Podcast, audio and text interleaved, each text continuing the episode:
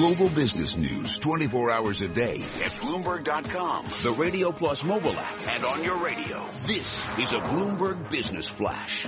And I'm Karen Moskow. This update is brought to you by Eisner Amper. When entrepreneurs face challenges like choosing a business structure or access to capital, they call the accountants and advisors at Eisner Amper. Connect with them, eisneramper.com slash tech. And the European Central Bank lowering its benchmark interest rate to zero and cutting its deposit facility rate to minus 0.4%. Of course, we have much more on this coming up as Bloomberg surveillance continues.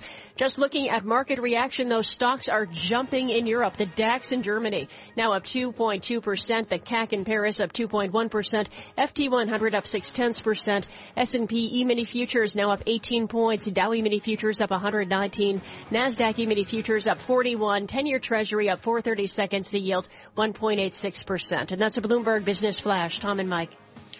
Thank you, Karen Moskow. Well, it looks like Mario Draghi is throwing the book at the, the markets, yes. uh, making many changes to monetary policy for the European Central Bank. They cut the main financing rate, uh, their main benchmark rate to zero. That's a five basis point cut. They uh, lowered the marginal uh, lending facility to 25 basis points, and they cut the deposit rate to negative 40 basis points, a 10 basis point cut, which had been expected.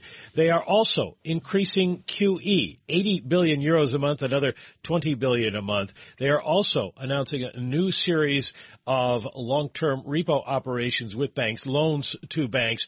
They're expanding QE to include non-bank corporate bonds. That is a very interesting change by the ECB. A lot of people did not think they would get to there to that yet. Yeah. Uh, Mario Draghi says that, uh, or at least the ECB says that the measures will take effect on March 16th. So an enormous amount of changes in European monetary policy. Tom. And you see it with the movement in yields. Yields went lower, more negative for the German two-year. They reversed sharply.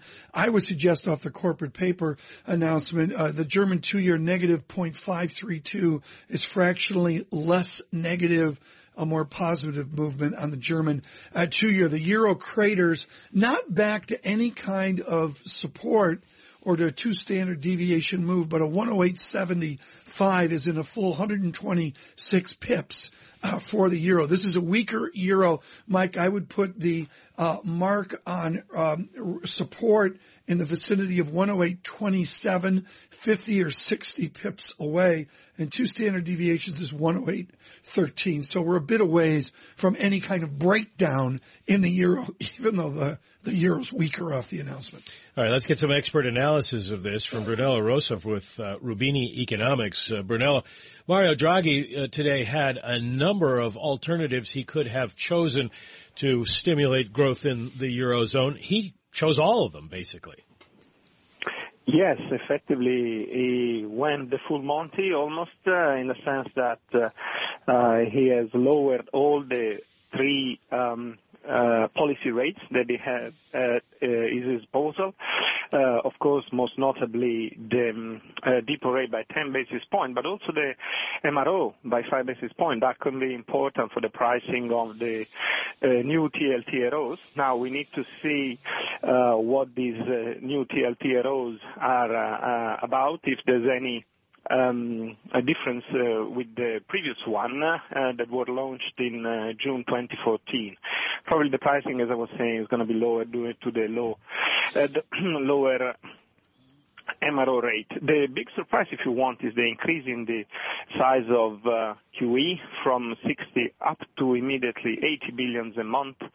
Uh, a 70 billion uh, expansion would have been more likely, but clearly ECB didn't want to disappoint the market uh, right. at this stage. Uh, Mike, uh, jump in here with Bruno as well. I want to say markets on the move. Futures explode. Called asset friendly, up 15. Dow futures up 106 to 17,020. the German two year, I just put that out on Bloomberg Radio Plus. It's a five point, make it a 6% move. I see no end yet to the surge in German two year yields from negative 0.56 all the way up through negative 0.51. Mike, that bears close watching.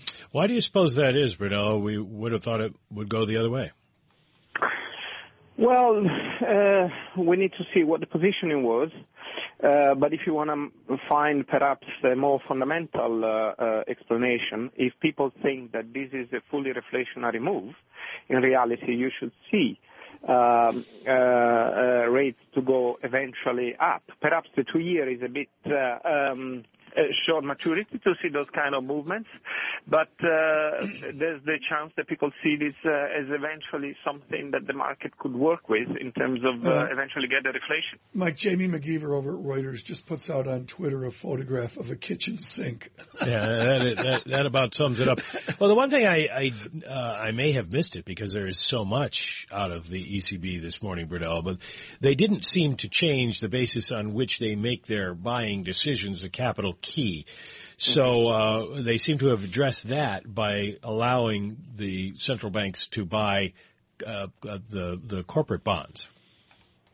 Yes, I mean um, the expansion of eligible assets already happened in uh, December last year when they expanded to um, local, uh, uh, regional, and municipal bonds.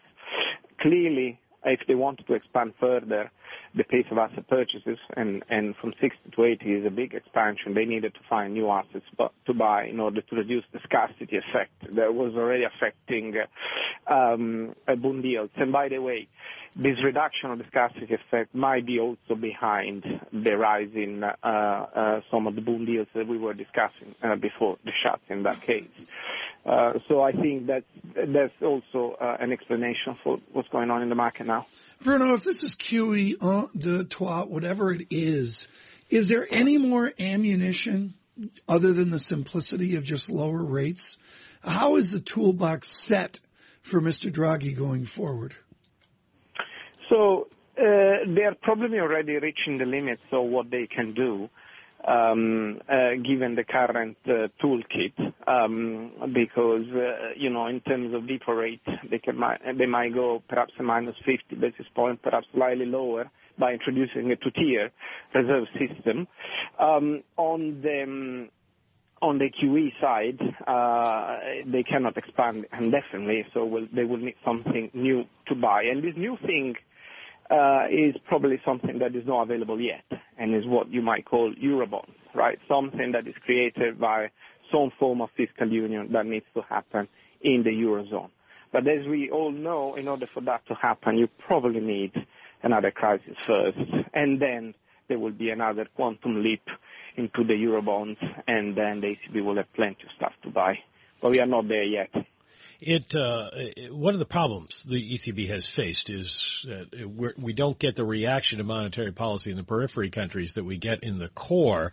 They seem to be wanting to address that with the um, LTROs. Uh, four years is the term for this, and they can uh, borrow at a rate equal to the deposit rate. So they can you can borrow money, and the ECB essentially is going to be paying you to do it.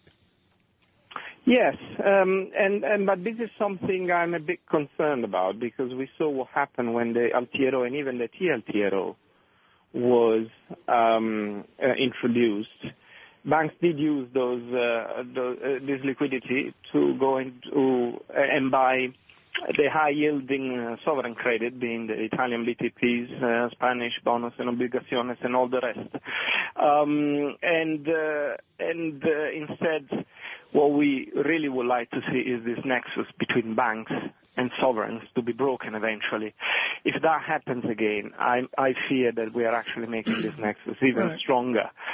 And so financial stability concern may actually increase as opposed to decrease. Am I correct that the ECB will take in Siemens corporate debt? When we say corporate bonds, mm-hmm. are they going to bring in Total of France and Siemens of Germany? So one of the reasons why we didn't expect this to happen or be announced formally, so to speak, is because um, they were already buying some of the corporate bonds of quasi-sovereigns, so to speak, via the agency uh, program where right, you right, had, right. Uh, you know, that right.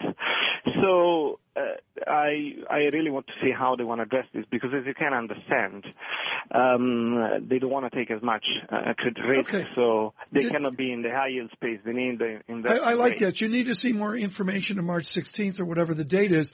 But critically here, did Mario Draghi just make Europe more like Japan? Uh, yeah, we probably made another step in that direction. I'm not sure it's a good thing because as we saw, if you keep on addressing this long-term issue with only with monetary instruments then nothing changes on, on, on the fiscal, uh, you're not going to solve the problem. You'll make it worse. Mike, 30, what do you got? 30 seconds left. Uh, we're seeing a big market reaction. Draghi threw the kitchen sink at it. Does the market reaction last, or is this just uh, covering positions? Uh, there's a bit of both, uh, but you know the package is quite significant, so the market is probably going to appreciate the fact that the the bank has decided to surprise on the upside this time around, and so this reaction is probably uh, going to last, especially on the euro dollar, which is probably uh, start a descent towards parity, but we don't think it's going to go to parity anytime soon. Brunello, Anyway. fabulous. Brunello Rosa, just absolutely fabulous with Roubini uh, economics. The euro, uh, well, it moves towards parity. 109, call it 110 down to 108.50. Uh, U.S. futures surge up 19. Dow futures up 143. Mario Draghi with every tool ab- available. We'll have the press conference at 8.30. Stay with us.